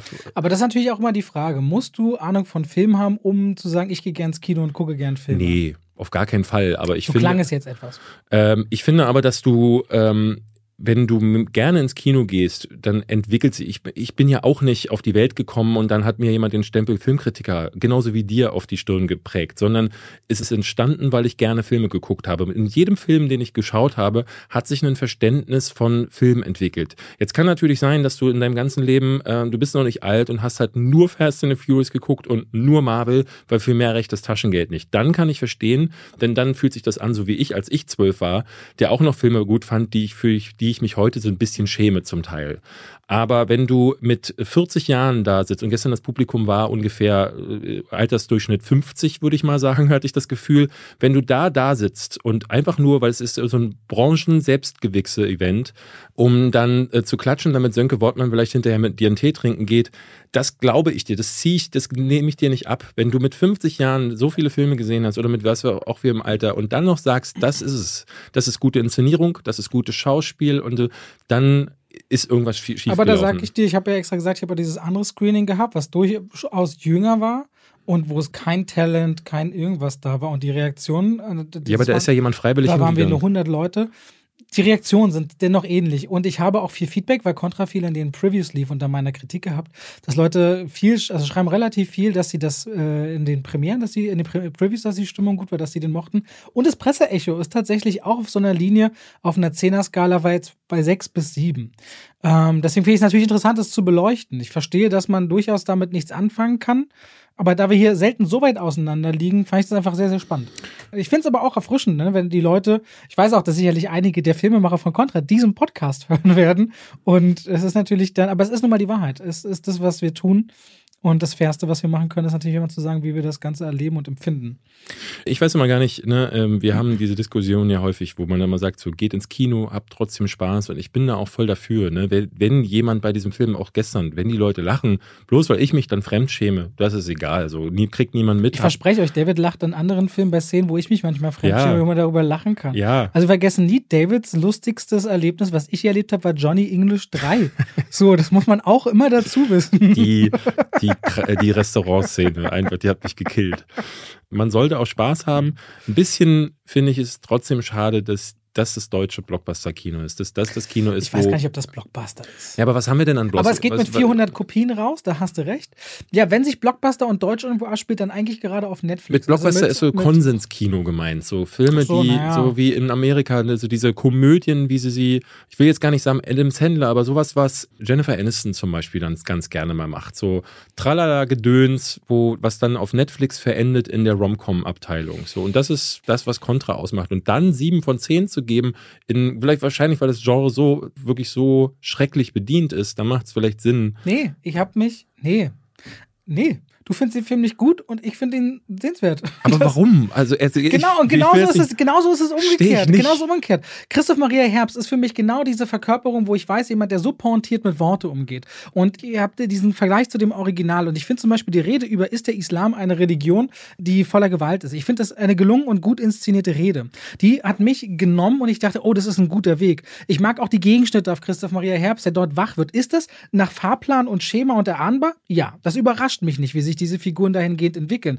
Dennoch finde ich aber, wie sich das Christoph Maria Herbst ganz oft in den Momenten, auch als Nilam das erste Mal den Saal betritt, die Tür fällt zu und er nicht direkt guckt, wer sind sie, sondern er guckt erst, was war und holt sich diesen Blick ab. Er spielt es gut. Ich finde, er spielt es gut. Das, was du als On-Cue bezeichnest, ist nicht nur einfach, oh, gucken, da war jetzt das Geräusch der Tür, wer sind sie, sondern er guckt, was äh, und sagt dann, hallo bitte, sie sind. Und dann wird so nach und nach diese Konfrontation aufgebaut. Zwar über wenige Worte, aber dennoch ist es nicht nur dieses On-Cue-Gucken, aha, es ist nicht so wie The Room House, Your Sex Life. Es ist so, es ist nicht so plump.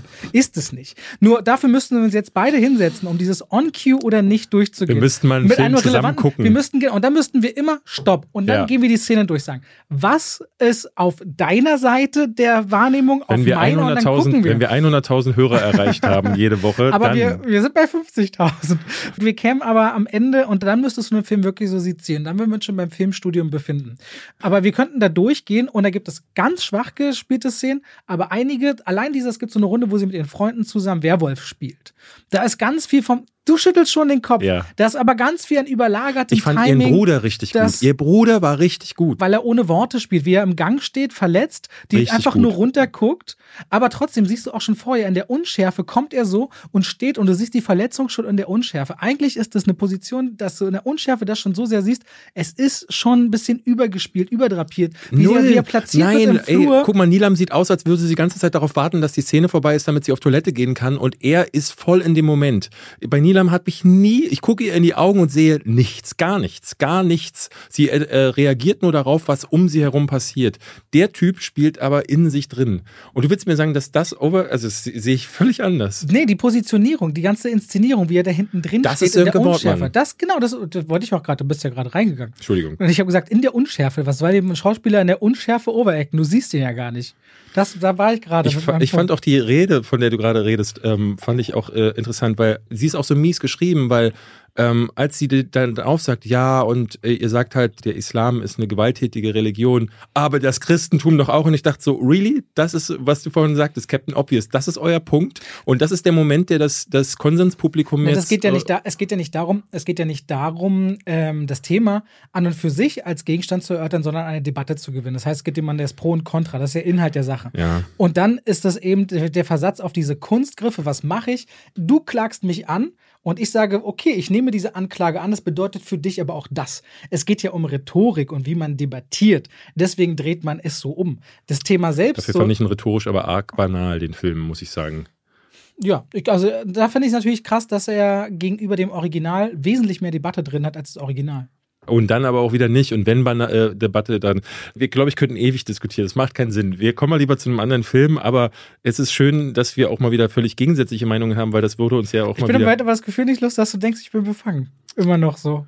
Das würde, nee, du hast mir Nee? das jetzt zur Genüge Okay, erklärt. gut. Nee, nee, ähm, wenn du wirklich, Gut, wenn du, also wenn du so ehrlich vor mir sitzt und, äh, äh, ne, also weil es war jetzt ja schon auch ein bisschen erhitzter und du sagst dann so, nein, ich sehe das anders, dann glaube ich dir, das ist, dass du es einem anders siehst. Und es ist dann auch gar nicht so, dass ich dann deinen Punkt als minderwertig ansehe, sondern es ist ein anderer Punkt, Ja. weil äh, den kann es auch geben und ich verstehe das voll, wenn du sagst, so, das hat dich dann mitgenommen und das Schauspiel, als mich- ehemaliger mich- Schauspieler mich- hast du dann vielleicht auch nochmal einen besseren Einblick. Für mich fühlt es sich dann so an und das reicht. Nee, ist es also ja egal. wenn, wenn eins, also wenn meine Erfahrung heute ist zumindest, die, die am schlechtesten schauspielerische Leistung einschätzen, sind Schauspieler.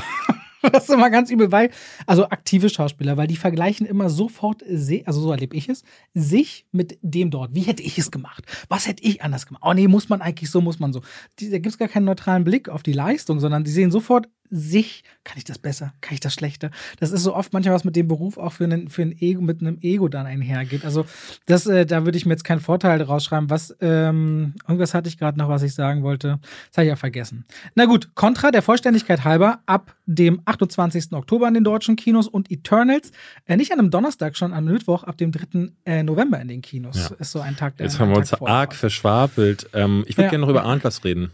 Ja, oder Antlers. Ich weiß es nicht an der Stelle. Ich weiß Ähm, es auch nicht. äh, ebenfalls ab dem 28. Oktober raus. Äh, ja, in einer kleinen Stadt in Oregon gibt es zerfetzte, zerfetzte Dinger. Dinger, ja. Menschen werden Ja, äh, brutal verstümmelt, zerfetzt aufgefunden. Ein Sheriff, der relativ überfordert zu sein scheint und eine junge Lehrerin, die beiden sind Geschwister, ne? Oder sind die Ehepaar? Geschwister?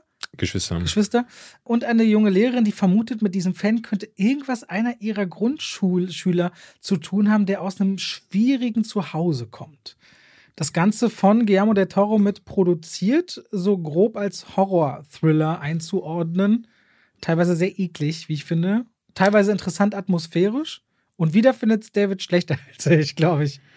Na, ich habe mich ja sehr drauf gefreut. Ja, sehr. Du hast das sehr oft betont. Ich habe den Film hier immer mal wieder erwähnt. Es ist von Scott Cooper, der vorher mit Hostiles, mit Black Mars, mit ähm, äh, was hat er noch gemacht? Out of the Furnace, Auge um Auge. Ähm, mit Christian Bale hat er generell ein paar Filme Crazy gemacht. Hard. Was ich bei dem stark finde, ist äh, die Bildsprache. Was ich bei dem stark finde, ist dieses Gespür für Stimmung. Und daher dachte ich, an einen Horrorfilm von dem, das, das muss es sein. Das, das wird mich aus den Socken hauen.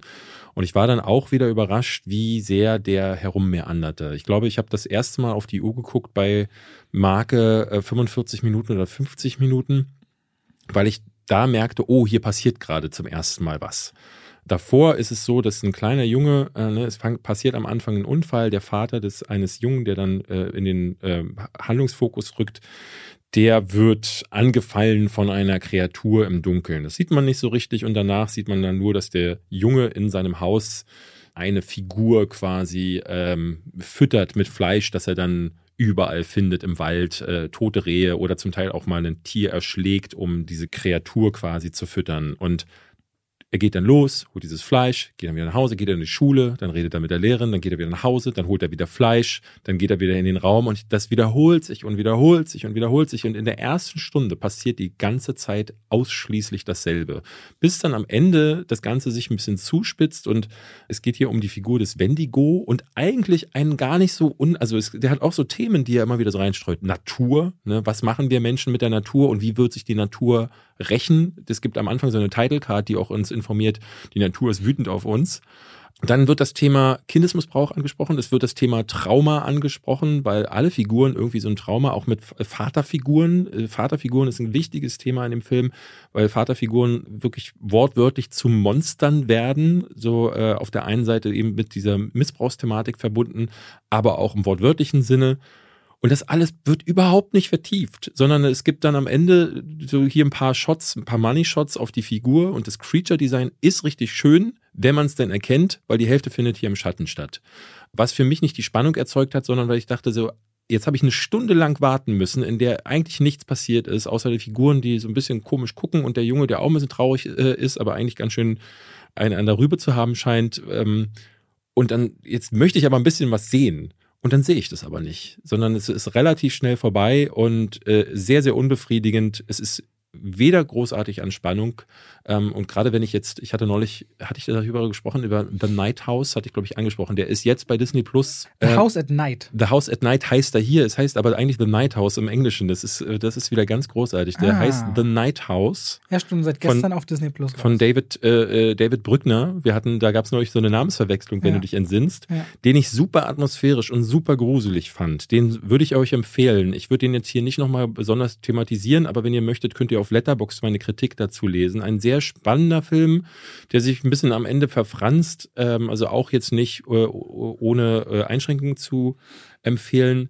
Aber da habe ich gedacht, so gerade in dem Vergleich merkt man, wie sehr Adlers auch ähm, mit Spannungsproblemen und mit Stimmungsproblemen zu kämpfen hat. Und deswegen hat er mich eigentlich ganz schön enttäuscht. Und ich, ich habe bei mir zweieinhalb Punkte gegeben. Ja, David hat sich sehr gefreut. Ich habe sechs gegeben. Das würde dann Davids in äh, Sternewertung in dreien entsprechen. Nee, fünf. Wie? Sechs Punkte von zehn ist doch wie drei bei dir.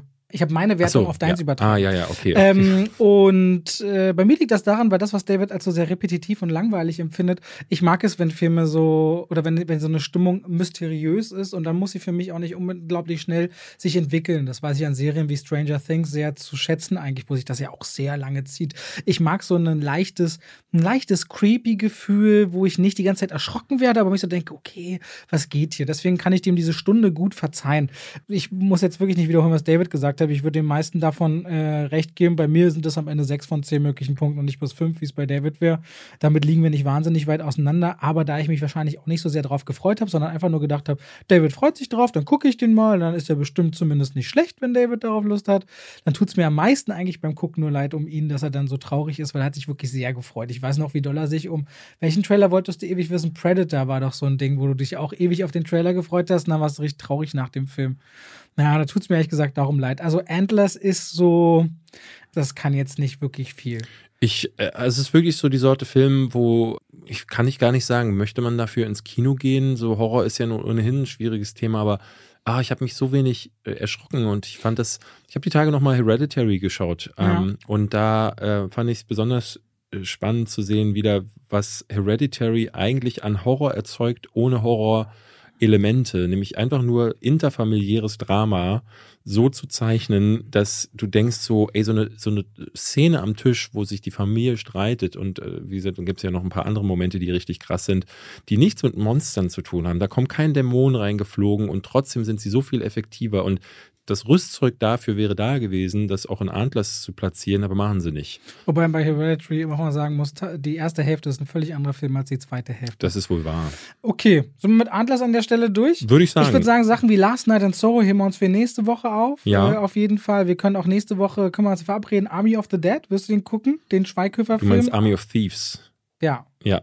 Ich, wirst du den gucken? Ich oder nicht wollte so? nicht, also, also, weil das Ding ist, ähm, ist von Schweighöfer gedreht, das kommen diesmal nicht mal Zombies drin vor, äh, wie ich schon gehört habe, sondern es ist wirklich nur ein, ein Robbery-Film.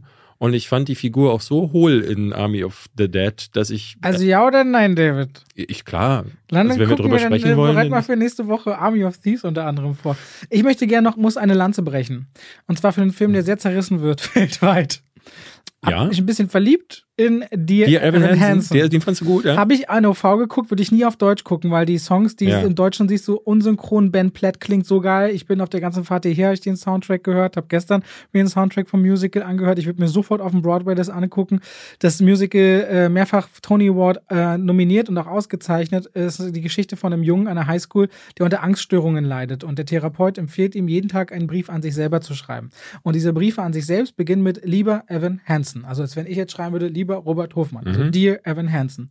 Und ein anderer Außenseiter an der Schule bekommt durch Umwege so einen Brief in die Hände und der bringt sich aber auch ziemlich zeitnah um.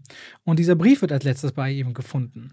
Und es sieht so aus, als hätte mit Dear Evan Hansen, der nun Suizid begangene, hätte den Brief an Evan geschrieben. Und der an seiner Angststörung schafft es aber nicht, äh, die Wahrheit zu sagen, sondern fängt an äh, zu erzählen, dass eine besondere Freundschaft entstanden hätte, was dieser Familie des Toten unglaublich viel Hoffnung gibt. Und sie lernen ganz viel über den verlorenen Sohn, über den verlorenen Bruder.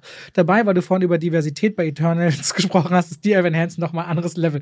Alle Hautfarben, alles in einer Highschool aus jeder Region der Welt. Jedes Plakat hinten steht drauf: Folge deinen Träumen, respektiere alle anderen, immer zuhören, äh, gute Laune bringt dich weiter im Leben. Alles vollgetackert mit so mit so Kalendersprüchen. Klingt nach Aber- meinem Film. Ich liebe Musicals wirklich sehr und der hat ein paar Songs, die geben mir so eine Energie. Mich hat ähm, auch bei der Presseverführung haben sie gesagt, wenn man diesen Film zulässt und so geht's mir, saß ich immer wieder mit Tränen in den Augen da. Und kennst du, es gibt zum Beispiel eine Sequenz, der Vater von dem Verstorbenen wenn Menschen in der Übersprungshandlung einfach irgendwas anderes machen. Der, macht weiter seine Arbeit, die sitzen am Tisch abends und der redet dann weiter so, als wäre das alles gefühlt nie passiert, aber nicht schlecht gespielt. Er ignoriert das einfach. Und dann gibt es zum Beispiel diesen Moment des Meltdowns, wo er einfach nur nach Hause kommt und weint in der Tür steht und da bricht bei mir immer alles zusammen. Wenn Menschen zu diesem Moment kommen und ihren Verlust begreifen und dieser Schmerz und so und dann bin ich, ich bin dann immer völlig hin und weg. Also Dear Evan Hansen hat auf IMDb von der Presse weltweit 39 von 100 Punkten. Ganz viele äh, sagen auch, der reicht nicht ansatzweise ins Musical ran. Äh, der Hauptdarsteller ist vom Broadway mit übernommen worden und äh, noch eine andere wichtige Figur. Aber mich hat das berührt. Ich will das unbedingt normal schauen. Problem ist nur, ich würde den nicht in Deutsch schauen wollen, weil diese Stimme von Ben Platt ist sehr ergreifend und hat eine ganz andere Range als jetzt die deutsche Version, zumindest im Trailer. Er wird in Berlin aber nur in Deutsch gespielt. Kein Original, kein Original mit Untertitel. Muss mal irgendwie gucken, ob ich den noch gucken kann. Dir, Evan Hansen, hat es mir zumindest angetan. Warum macht das Studio das denn dann? Warum untertiteln sie nicht die Originalsongs? War das nicht sogar bei South Park eine Movie so, dass es so gewählt wurde oder so? Es gab in der Vergangenheit Vergangenheit Fälle, wo der englische Song blieb und sie dann halt einfach diese Scharade nicht weitergespielt haben, dass das Ganze dann durchsynchronisiert werden muss. Also ich kann das verstehen bei einem Disney-Film, dass es für die Kids machst, aber wenn hier die Stimme so wichtig ist. Ja, na, und vor allem bei einem Animationsfilm siehst du ja nicht so ganz, wenn Lippensynchronität und deutsche Worte nicht passen. Mhm. Und Synchronisation bedeutet ja normalerweise, dass du Worte findest, die du so über den Mund legen kannst, dass es so klingt, als, oder so aussieht, als könnte die Person es gesagt haben. Bei Musical funktioniert das aber nicht, weil du alle Reime aufrechterhalten musst. Und und zu reimen und lippensynchron zu bleiben. Das funktioniert mhm. nicht. Ähm, wahrscheinlich werden sie, wird es ganz einfach sein. Die Deutschen, wenn sie überhaupt reingehen, Musical ist in Deutschland auf der Leinwand immer fast ein, also so gut wie nie erfolgreich. Und wenn, dann äh, brauchen sie deutsche Songs. So scheint es zumindest zu sein. Um das mal abzuschließen, ich werde ihn mir nicht angucken, schon alleine, weil deine Ansage, den gibt es in Berlin nur auf Deutsch, äh, schreckt mich dann auch ab, aber sicherlich auf den, ähm, ich werde bestimmt mal auf den Plattformen rein, reingucken, wenn der irgendwo landet. Was ist denn das für einer? Für, von welchem Studio? Universal Pictures. Ah, okay, dann wird er wahrscheinlich dann wirklich erst bei Amazon oder so sein. Aber in, in nichtsdestotrotz, ich, ich bin nicht uninteressiert, aber ich würde mir den dann warten bis zu den Streaming-Plattformen.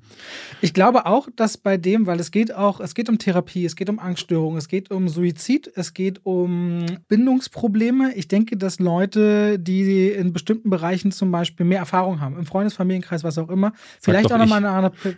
Ich werde nichts sagen. Ich werde immer, ich behandle meine Freunde und meine Familie, wie man seine Freunde und Familie behandelt, dich äh, immer beschützen. Ja. So, aber was ich damit sagen möchte, ist, ich denke, es kann hier unterschiedliche Perspektiven mhm. bei diesem Film und er kann sehr schnell auf Ablehnung treffen oder auf Zuspruch. Vermute ich. Ich wüsste gerne noch äh, ganz kurz, weil ich letzte Woche das ja auch nur kurz angesprochen habe, aber länger geht dann hier nicht. Wüsste noch ganz kurz, wie, Entschuldigung, wie fandest du The French Dispatch? Nicht so gut wie du. Dachte ich mir. Der sieht sehr, sehr toll aus. Mhm. Es gibt eine Szene, da wird diese kleine Stadt Inouye in Frankreich, wie sie zum Leben erwacht morgens und die Farben. Ey, Wes Anderson und Farblehre, das ist meisterhaft. Das sieht ganz toll mhm. aus. Meine Frau kam völlig verzaubert aus dem Film. Also, ich raus. wollte gerade fragen, wie, wie sie ihn den Ganz sie mochte verzaubert, den. Ah, ganz verzaubert. Ich habe ihn auf Englisch ohne Untertitel ge geguckt. Mhm. Alter, das äh, knallt schon sehr rein, weil die Sprache auch sehr speziell ist bei Wes Anderson. Ein paar Sachen, ey, Lea Sudot, wie die Frau steht einfach nur nackt da da und hat eine Aura, wo du denkst, ey, so komplett und trotzdem strahlt die mit einer Kraft. Und also Robert, äh, nicht Robert, Benicio del Toro steht von seiner Präsenz allen die Show. Das mhm. ist total abgefahren. Ich finde nur diesen Kniff, so vier Kurzgeschichten in einem Film zu erzählen, weil man es dann, das ist wie bei Anderson ist. Es ist skurril, es ist absurd. Ich fand auch Grand Budapest Hotel nicht so gut wie alle anderen. Ich fand Isle of Dogs dafür wieder recht gelungen. Es ist immer ein Gang ins Kino wert, weil Wes Anderson definitiv dir ein Kinoerlebnis bieten wird, was du nicht äh, in jeder zweiten Ecke und so oft bekommst. Und auch wenn einem so sowas wie French Dispatch nicht gefallen sollte, hat das einen definitiv filmisch bereichert. Ja. Und das ist, glaube ich, wichtig zu wissen. Genau. Das muss ich auch sagen. Ich verstehe total, wenn man sagt, so, ähm, weil diese äh, Geschichten irgendwie nicht miteinander verbunden sind und Wes Anderson ohnehin nicht der Beste ist, seinen Charakteren äh, so viel Tiefe zu geben, dass du emotional mit ihnen mitfühlst. Ne? Es gibt dann im Grand Budapest Hotel so den Fall, da ähm, stirbt dann zum Beispiel eine Figur und du denkst so, okay, Für, ne? weil ja. das ist alles, es ist alles witzig, es ist alles quirky, wie die Amerikaner sagen, aber nicht so richtig fesselnd und ich verstehe dann, dass dieses Anthology-Ding dieses Korsett dann plötzlich äh, Leute vielleicht nochmal gar nicht abholt. Aber wie du sagst, man wird filmisch Ja. bereichert. Man muss am Ende sagen, äh, David wollte auch noch äh, was über eine Produktion sagen, aber, also ich weiß es nicht, wir haben heute extra schon keine Nennung in dem Podcast, weil wir nicht so viel Zeit haben. David muss unbedingt gleich wohin. Sie musst du jetzt entscheiden. Ich glaube, ein Ranking können wir nicht mehr machen dieses ich, Mal. Ich, wir machen jetzt so lange weiter, wie es mal sein muss. Der Okay. Podcast wird jetzt nicht dafür beschnitten. Gut. Ich würde gerne noch über Ich hätte es aber Night, getan für über- dich. Für dich hätte ich gesagt, so in Ordnung. über Night Thief würde ich noch sprechen wollen. Das ist Sind ein das jetzt Ritterzähne oder was ist, oder Nachtzähne oder? Ritterzähne, war super. Nee, Ich es ist. Nachtzähne. Es ist äh, eine, eine Netflix-Produktion. Ja. Ein Typ springt für seinen Bruder ein als Fahrer, stellt sich heraus, der Bruder ist Teil einer Geheimorganisation, die seit Jahrhunderten gegen Vampire kämpft.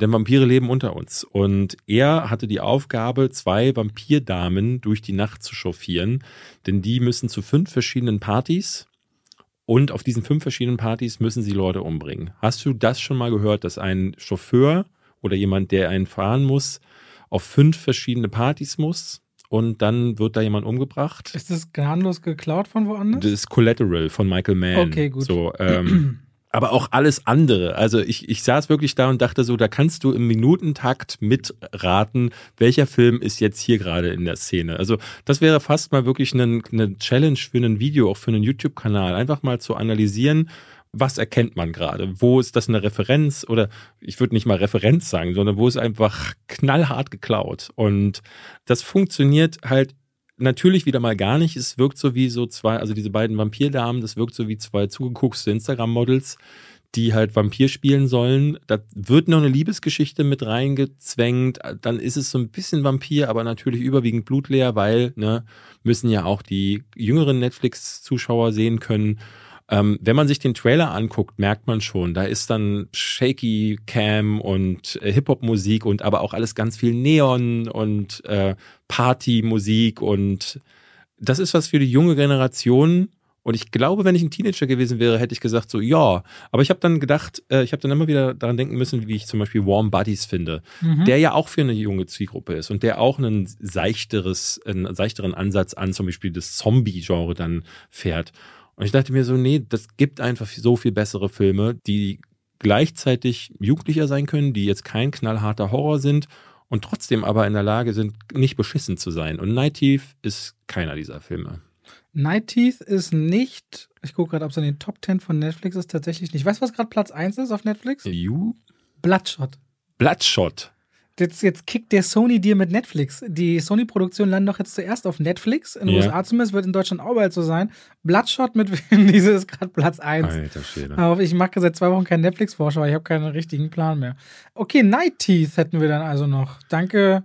Könnt ihr euch sparen. Also ich, Danke ich, wenn der Satz mit Netflix beginnt, wisst ihr eigentlich, dass ihr äh, geistig abschalten Das könnt. stimmt nicht. Das haben wir auch schon relativiert. Bei Squid Game zum Beispiel. Ich möchte trotzdem bei dieser Narrative bleiben, immer dann, wenn es mir passt. Okay, so, gut, ich drehe mir das hier so, wie es Kannst du mir dann gerne machen, da lass dich aber nicht wundern, wenn Leute wie Netflix sagen, ja, David sagt so oft fiese Sachen, sonst mit dem wollen wir nicht arbeiten. Mit mir hat Netflix noch nicht gearbeitet. Ja, frag dich mal warum. Ja. Siehst du? So, liebe Leute, ich glaube, für heute reicht's dann an dieser Stelle. Wir sehen uns nächste Woche mindestens wieder mit Last Night in Soul, mit Army of Thieves, mit Ghostbusters Ghost, Legacy. äh, wird der, wird, der wird gezeigt, aber ist da nicht auch noch Embargo? Weil der kommt ja, glaube ich, erst am 15. November. Wisst ihr was? Während euch David noch unterhält, recherchiere ich das jetzt nochmal live Und nach. weitere Filme, die wir euch noch vorstellen werden, das wird sich zeigen. Ich glaube, äh, ich gucke noch Spencer am Montag. Das Oh, ich weiß nicht, ob ich, der kommt sehr früh, ob ich den schaffe, Kristen Stewart, aber der ist noch sehr früh als in der Prinzessin. Diana. Es kann sein, dass wir darüber sprechen, aber Das Embargo, äh, nee, das ist die Anmeldung. Es ist kein Embargo. okay. Ich glaube, es ist kein Dann Embargo. reden wir nächste Woche über Ghostbusters. Da freue ich mich ehrlich gesagt ganz toll drauf. Und ich glaube, der wird auch gut. Den sehen wir jetzt gleich. ich Und- muss vorher noch, aber noch zu einem anderen Termin. Und ich nicht. So, Du guckst dir die Stadt an, hast du gesagt, guck mir ne? die Stadt an. Ich als Berliner muss mal wieder am Potsdamer Platz. Das ist so ein Ort, es fühlt sich so untouristisch an wie das ursprüngliche Berlin. Kauf dir mal ein ich Eis. Kauf dir mal ein schönes Eis. Ja, Lass dir gut Veganer und. Eis geht immer nicht so gut einher. Aber Wir bis sehen uns nachher Woche. und wir hören uns nächste Woche. macht's gut. Danke fürs Reinhören. Tschüss. Tschüss.